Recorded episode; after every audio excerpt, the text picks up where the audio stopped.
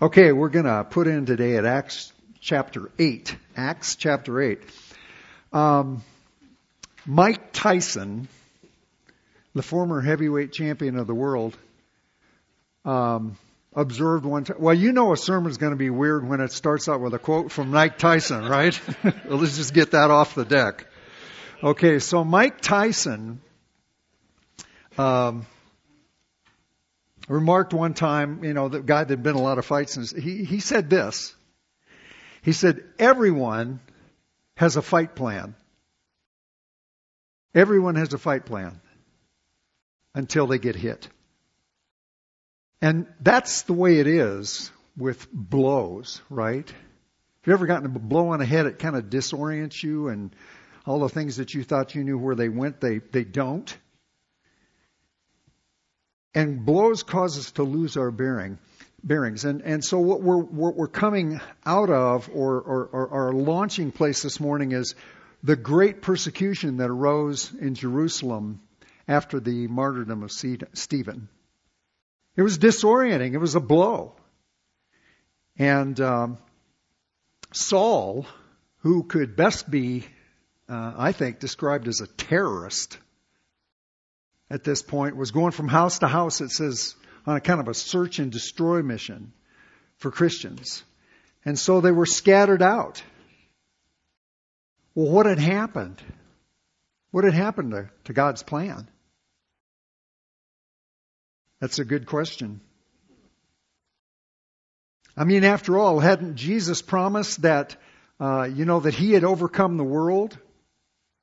And hadn't he promised his disciples that the gates of hell would not prevail against his church? I mean, wasn't that the plan?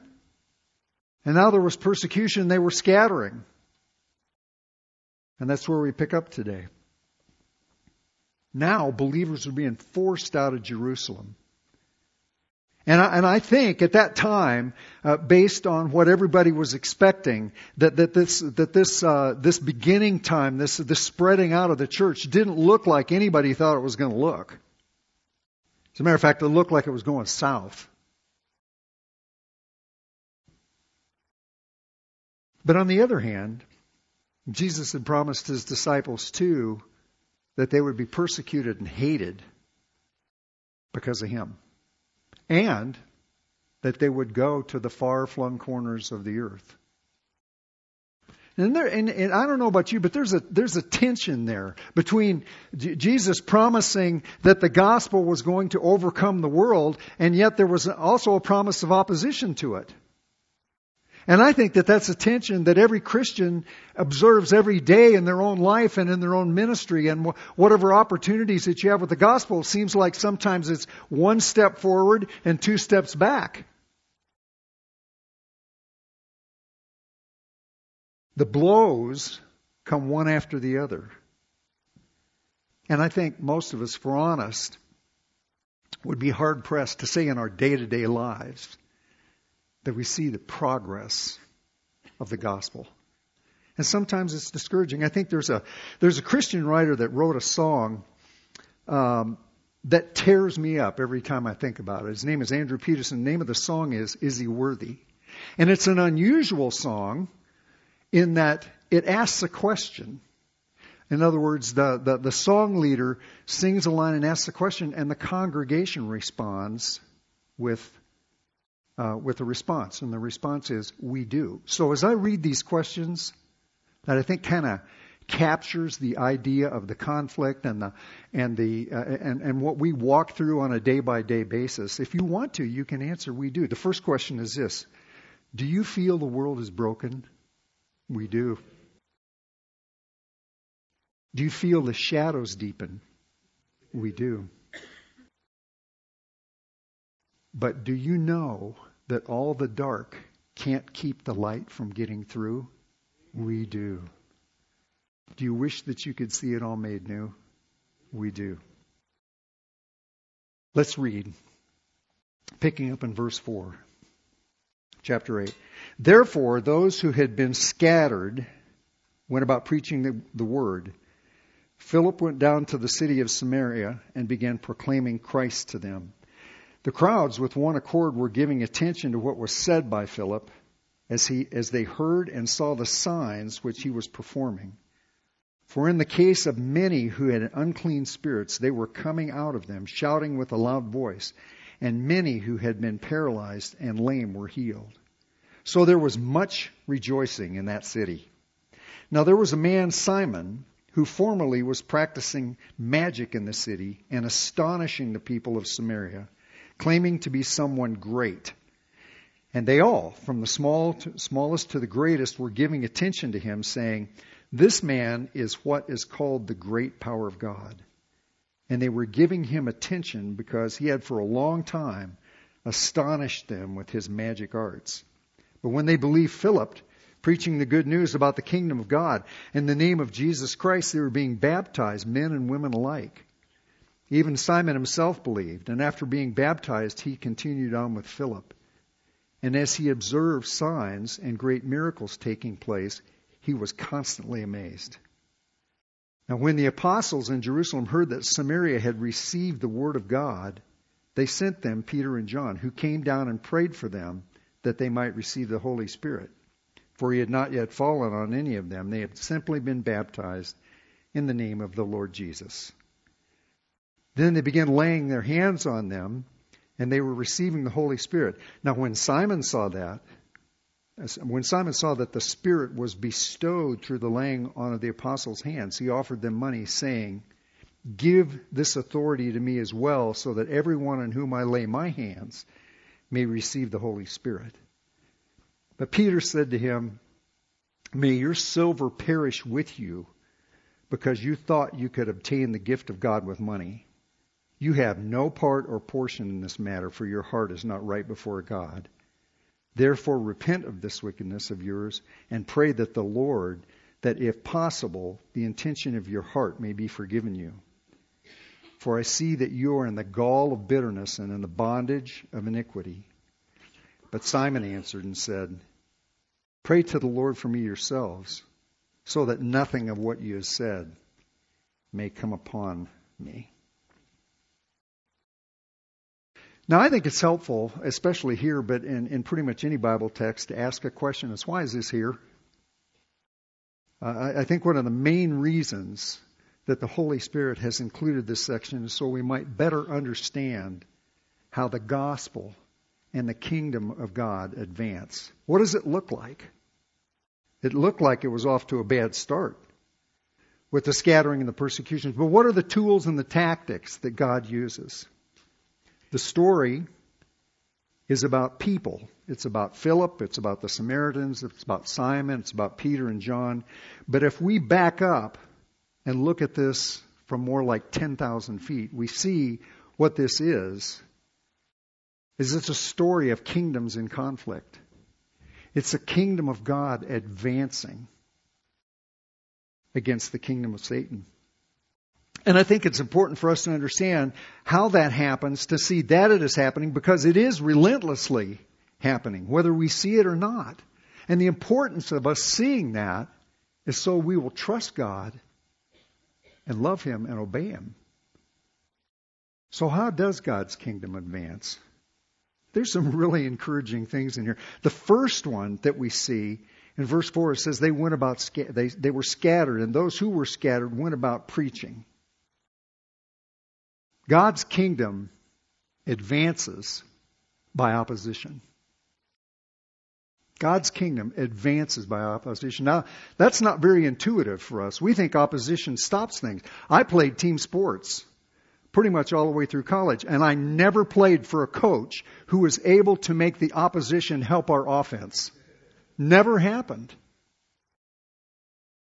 But we see here that God uses opposition to propel the gospel forward. It's actually the persecution that did that. David remarked in Psalm 119, he says, All things, God, are your servants. God uses everything and everyone to serve his purpose, including opposition. Persecution, severe persecution, bloody persecution was what launched the church. And even that opposition couldn't slow down the advancement of God's kingdom. There was a guy in the fourth century who was a pope. And he said, You're not going to hear popes quoted very often here, but this guy's name was Leo the Great. I like that name. Leo the Great. And Leo the Great said this, because there was a lot of per- persecution at that time.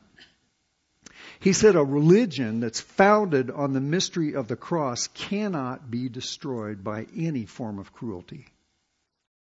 I mean, if, if, if, if the Christian faith was launched on success and launched on improvement and launched on, on those kinds of things, then this kind of persecution would be a setback. But its foundation is a cross.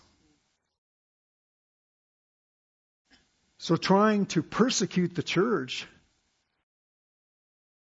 with threat of cruelty and death is like putting out a fire by throwing gas on it.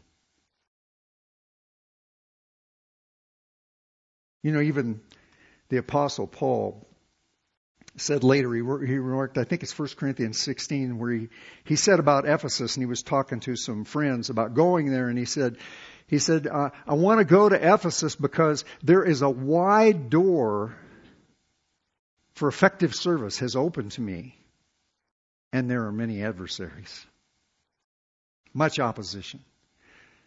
You know, I want to say, which is it, Paul? Is, it, is there a wide door of opportunity for the gospel here, or is there a lot of opposition? Paul says, yes. God's at work in all things. In your life, the pushback, the ostracism, the resentment that you experience for your faith are the means, the very means that God uses to advance the gospel. Second, God's kingdom is advanced, and I find this so encouraging, by ordinary people. Ordinary people who've been transformed by the love of God. This story focuses on Philip's, but if you on Philip, but if you notice there, it says, "Therefore those who had been scattered about went about preaching the word." So it's not just Philip. This was Christians that were driven out of Jerusalem. Nameless, faceless, without notoriety, without any special training, without any charisma. All that had happened is that they loved Jesus. Now we, if you're like me, think that great endeavors require special skills, special power, special ability, you know, some kinds of, of, of training or things like that. Think about the SEALs. You know, when they do some of these fantastic rescue missions and things like that that they do, they go through uh, years and years and years of training so that they're qualified, so that they're ready, so that they're able to do this fantastic thing. If it's rescue people or if it's to do some kind of black ops, co- you know, covert operation, something like that. But that's not what God uses. God uses ordinary people who are in love with Jesus. That's their only qualification. Philip was an apostle. He says that, I mean, he just kind of shows up. It does say that he was full of the Holy Spirit, but every Christian has the ability and can be filled with the Holy Spirit. Because it's not who we are and what we can do, but who God is and what he does through us. And more than that, God delights in using the ordinary or even the subordinary to accomplish his purpose. He's not looking for stars, but for faithful obedience. Why did Philip go down to Samaria? I think that's a good question. It says that Philip went right down there. You know, Jesus' command to the, the apostles earlier in, in Acts, in Acts chapter 1, verse 8, he told the apostles, You will be my witnesses in Jerusalem, Judea, and Samaria. But he spoke that to the apostles. Why did Philip go down there? He wasn't an apostle. He wasn't there when that was said. Had he been listening to the apostles talking about that? Had he taken what he understood to be God's will in going forward and appropriated that for himself and out of obedience? So, well, I'll go. I'll go. to Samaria. One thing that we know about Philip, and we're going to see it this week and, and, and next week too, is that he was an obedient guy. He went where God told him to go. And we talk about the manifestation of the Spirit a lot, and we should. How does the Spirit manifest Himself in our lives? I think Philip demonstrates that manifestation of the Spirit is obedience to Jesus and obedience to His will. Well, the kingdom of God, thirdly, advances according to the plan of God. It advances according to the plan of God. And if I was going to make an Old Testament case of this, the person that I would call to the stand about uh, God's kingdom advancing according to God's plan would be Jonah. Because you remember, God sent Jonah to the Ninevites. That's where he told him to go. He didn't want to go, but he ended up going there anyway. That was not Jonah's first choice. The Israelites hated the Ninevites. They feared the Ninevites. They despised them. And yet that was God's plan. And that's how the kingdom advances. We see the same thing here in Samaria.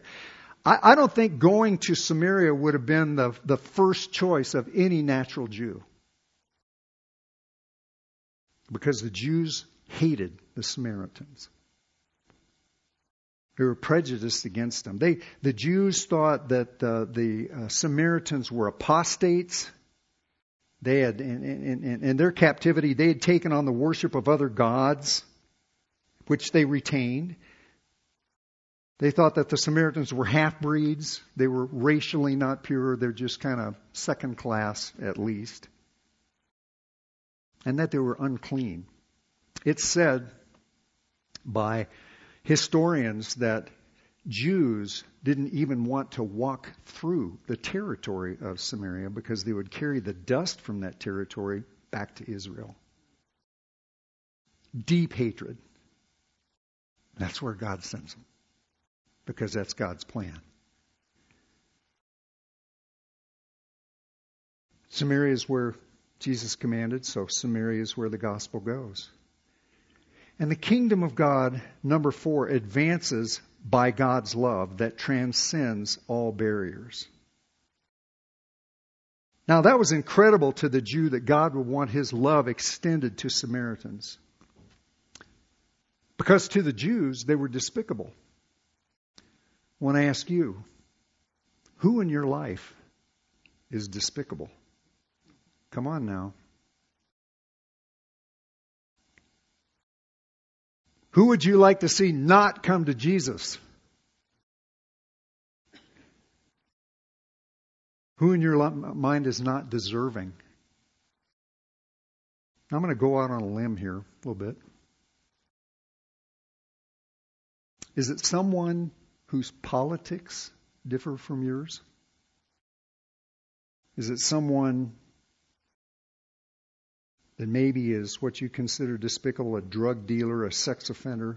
But God wants His love extended to every creature, and the only way that that can happen is if we ourselves are overcome by the love of Jesus. If our prejudices and our hatreds that we carry are overpowered by the love of God in Christ Jesus. I remember seeing um, Oh, you probably did too on TV back in March, I think it was 2000. Mm, anyway, March 2011. When the tsunami came and breached that wall, that barrier in Japan, and hit that power plant, the Fukushima power plant. Do you remember what that looked like? There was a barrier there, it looked huge. It was impressive till you saw that wave. And the barriers that we've erected in our lives against others are huge, but the tsunami of God's love breaches it easily. And I remember that, watching that thing, you did too. You know, you saw buses and ships, and it, it didn't matter what was in the way, it went over the top.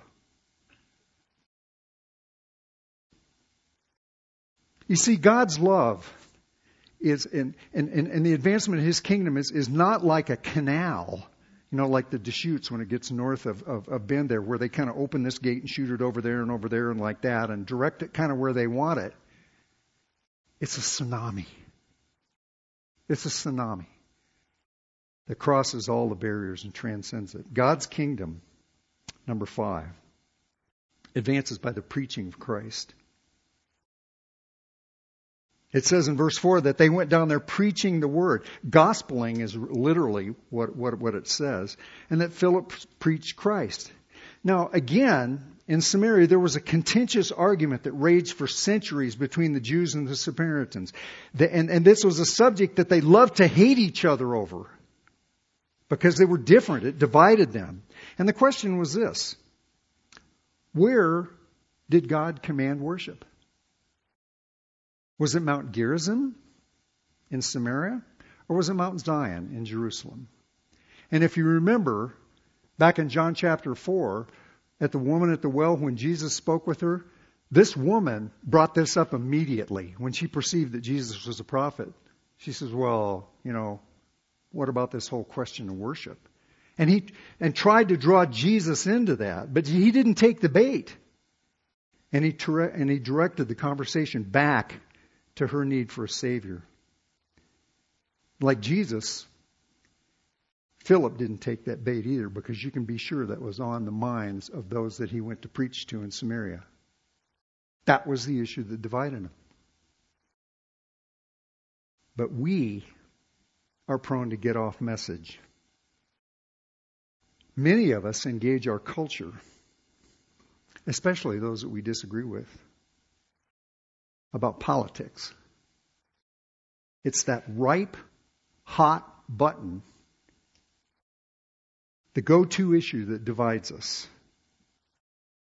And the result is usually angry frustration on both sides. So I've got a question. Actually, two or three. Is the greatest need of your hearers to be persuaded of your political point of view?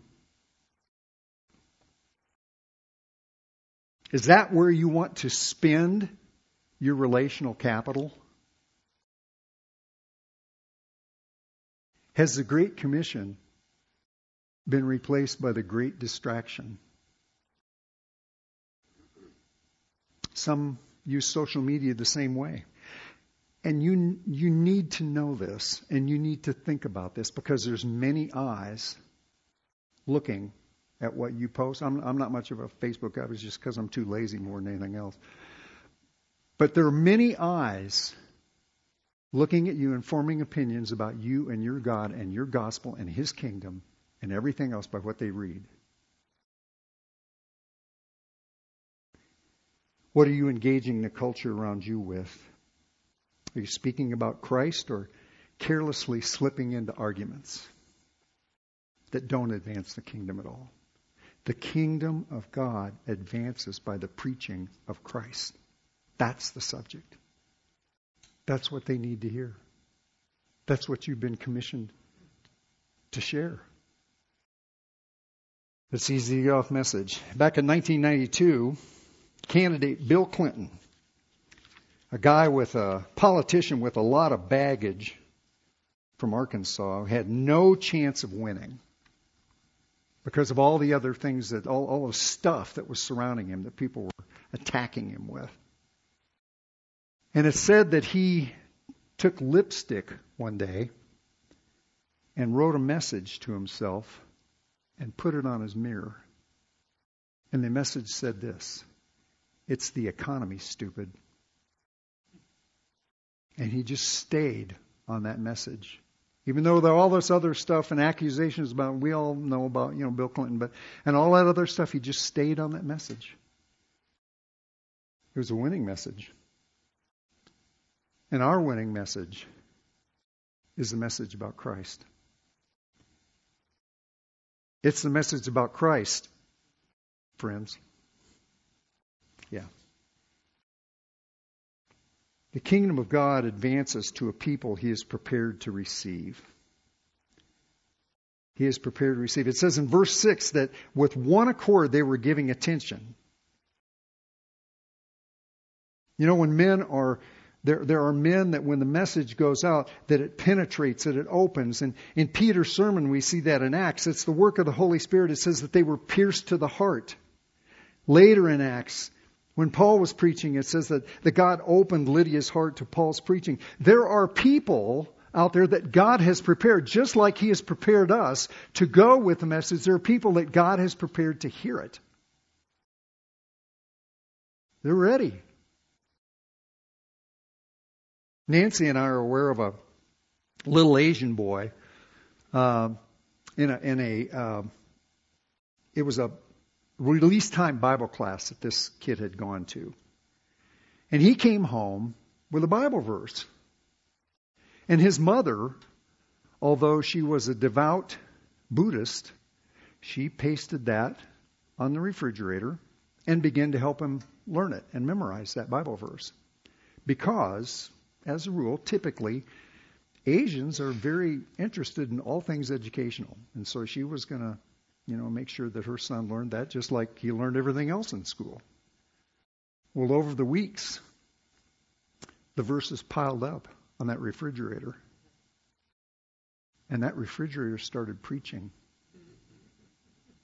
to that family with the result that the whole family got saved.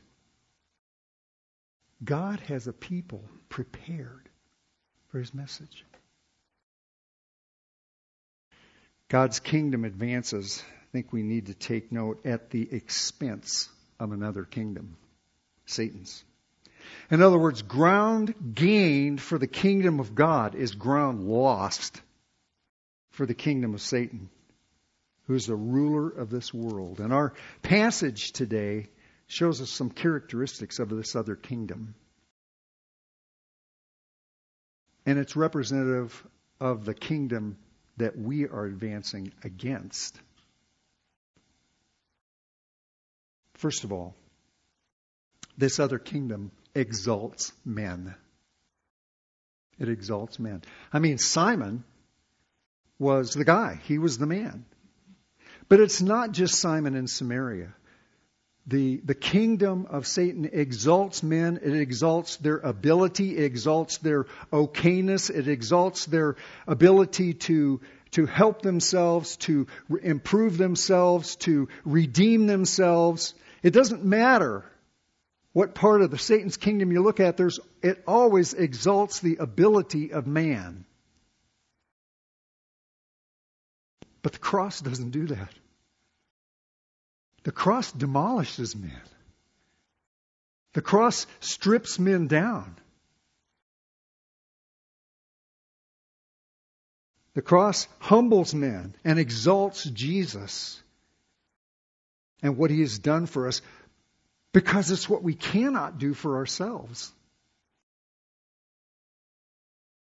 Jesus fulfilled every requirement of God's law because we couldn't. He suffered the wrath of God in our place. And very much unlike the kingdom of Satan, the kingdom of God exalts Jesus Christ on the cross. When I survey the wondrous cross, all the vain things I prize, I pour contempt on.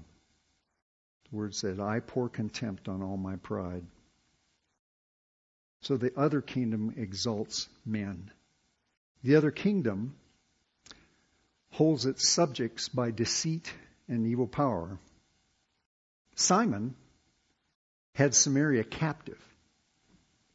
I mean, it says in verse 9, the people were astonished, they were mesmerized. You know, he uh, he had great popularity there. The kingdom holds its subjects by deceit and evil power. And it's not just in Samaria, and it's not just with Simon. Because 1 John 5 says that the whole world is under the power of the evil one. The whole world. But regardless of that, this story proves that the power of the gospel is greater. The power of the blood of Jesus is stronger to deliver men into God's kingdom. Other thing I think is worth noting as we go by here is that the, this evil kingdom is popular with the people that it holds captive. It's popular. They were all giving attention to Simon, it says, from the smallest to the greatest. He had wide appeal. He was popular. They were calling Simon the great power of God. Can you imagine criminals sitting on death row, content to be there, unaware of what awaits them, and just happy being distracted by magic tricks? That typifies the captivity that the gospel penetrates. Men are in darkness and unaware. Men love darkness, says John. But our gospel advances and reaches into that darkness and distraction and death and brings men to light and life. One last thing the other kingdom opposes God's kingdom by persecution from the outside and perversion from the inside. Simon, the magician, the text says he believed and was baptized. If the devil can't destroy the church from outside, he'll join it. He'll try to pervert it the gospel, the gospel that is alone the power of God to salvation, because there is one saving gospel and another gospel that doesn't save but condemns. The gospel that saves glorifies Jesus as a substitute sacrifice, a resurrected Savior who is the goal for our faith, our hope. Now, Simon believed a polluted, perverted gospel. Jesus was not the goal, his power was. Notice in verse 13, it says that Simon was constantly amazed with the signs and miracles. In verse 19, Simon demands this power to bestow the Holy Spirit for money. Simon professed Christ, but he loved power. Simon had power and status, and he saw the gospel and what comes with it as a means of increasing his power. It became a means of self empowerment. Simon is an anatomy of a false profession of faith. Now, in the U.S., as we talk about persecution and perversion. The, U- the U.S., uh, what, what, what the water that we swim in has largely avoided outright persecution. But in many cases, this country, the churches in this country, have fallen victim to a perverted gospel. Many churches have substituted the cross of Christ